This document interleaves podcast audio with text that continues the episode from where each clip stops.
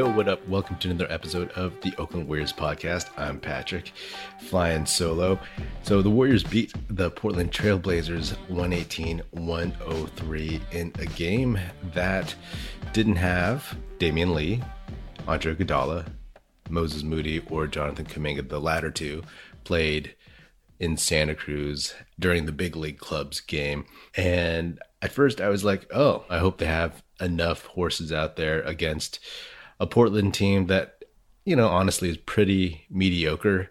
But sometimes Dame can get up for playing against his hometown, or I guess now home area team.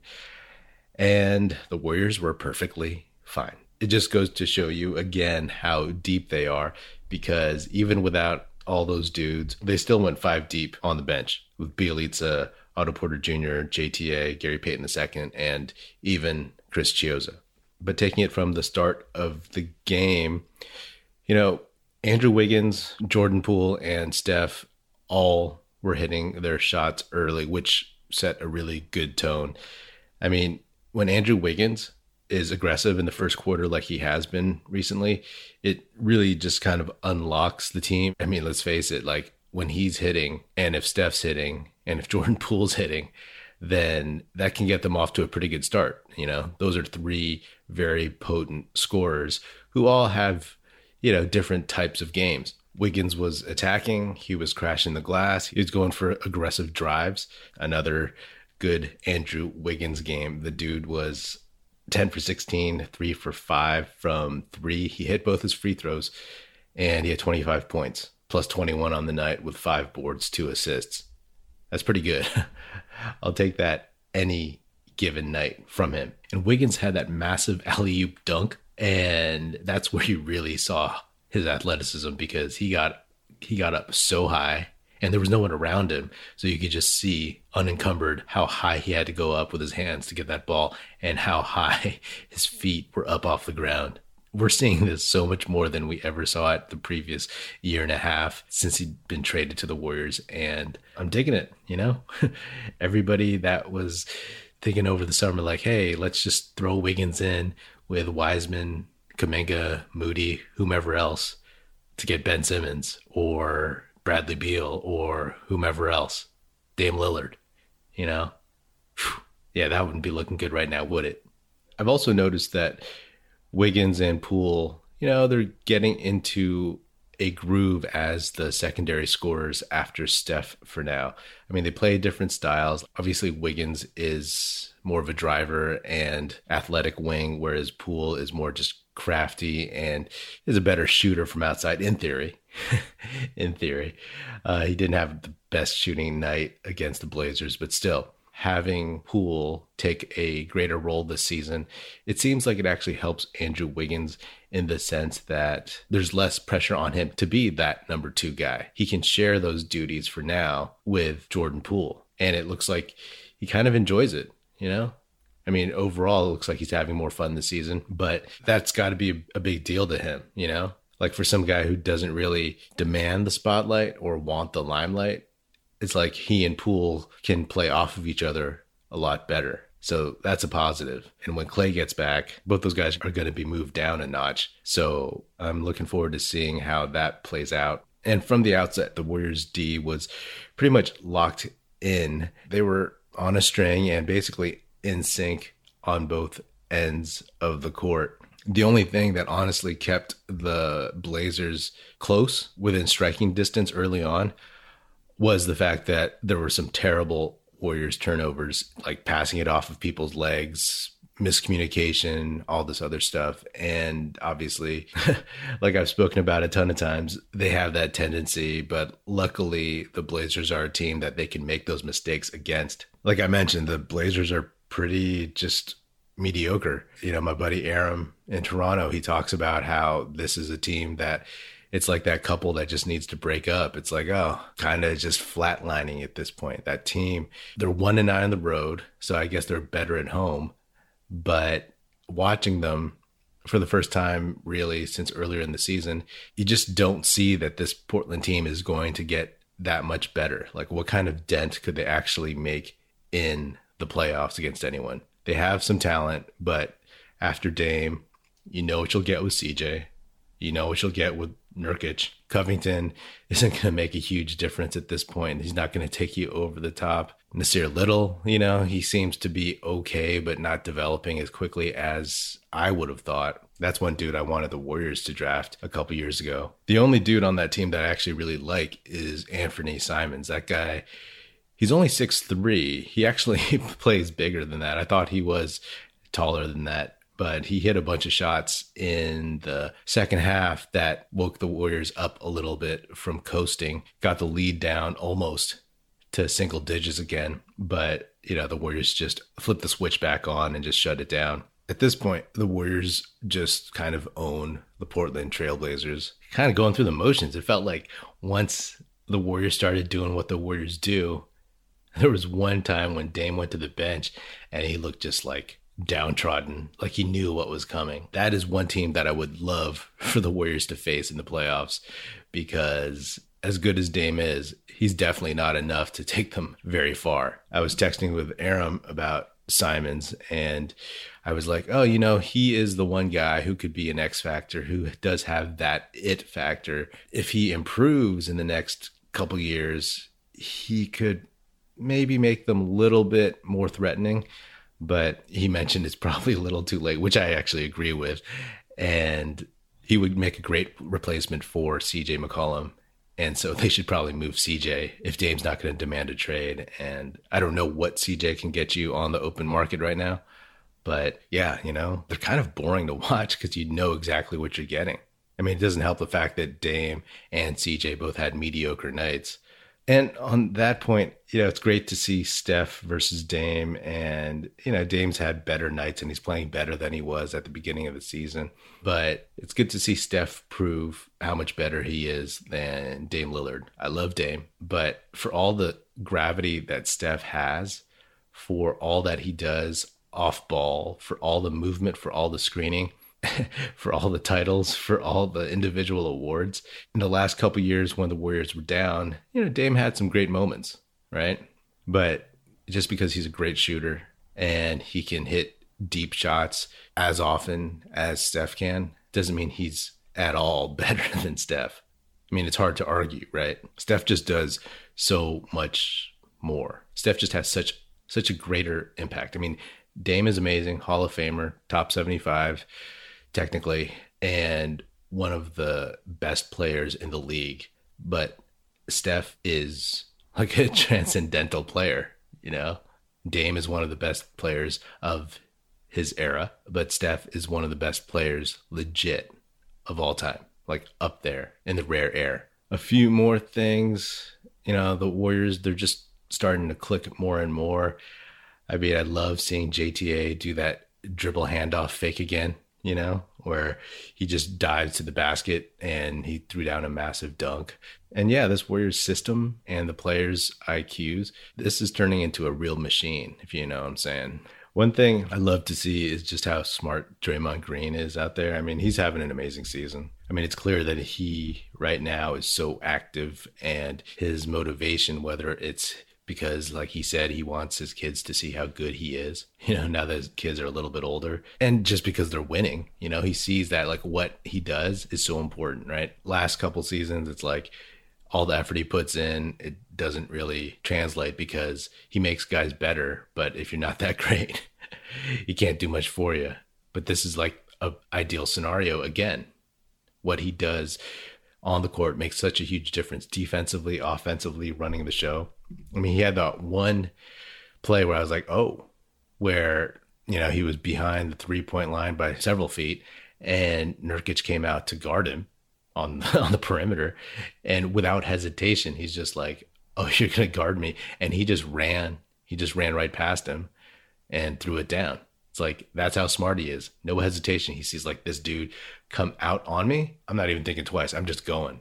And it's fascinating too, because like, you know, obviously Klay's been out the last couple years, and you think of like the you think of Steph, Clay, Draymond all together, but in the last couple years, it's just been Steph and Draymond, and it's not exactly like this, but seeing how well they play off of each other, how They know where the other one is going to be, what the other one needs the other person to do. It's like the reverse Stockton Malone, you know? Whereas like Stockton would just pick and roll with Malone and Malone would roll and either go to the basket or shoot those soft mid range jumpers. This is like the opposite, right? The point guard is the one shooting and the power forward is the one setting screens and hitting them with open passes. Like they have this telepathy almost out there, which is kind of beautiful to see.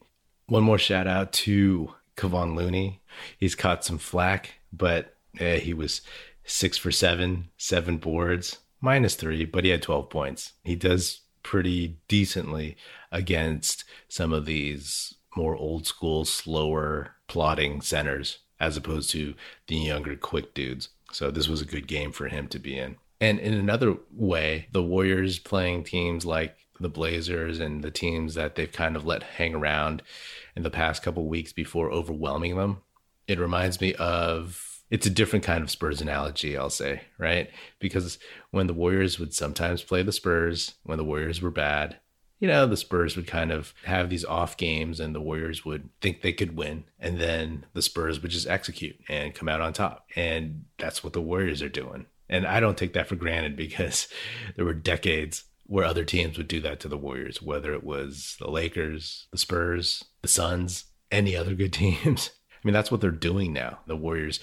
they have the ability just to overwhelm eventually, even if they start slowly. They have the ability to overwhelm them on both ends of the court. And bottom line, that's hard to stop. Some teams are decent defensively, but can they score enough? Some teams can score, but can they guard? The Warriors are near the top of the NBA in both of those.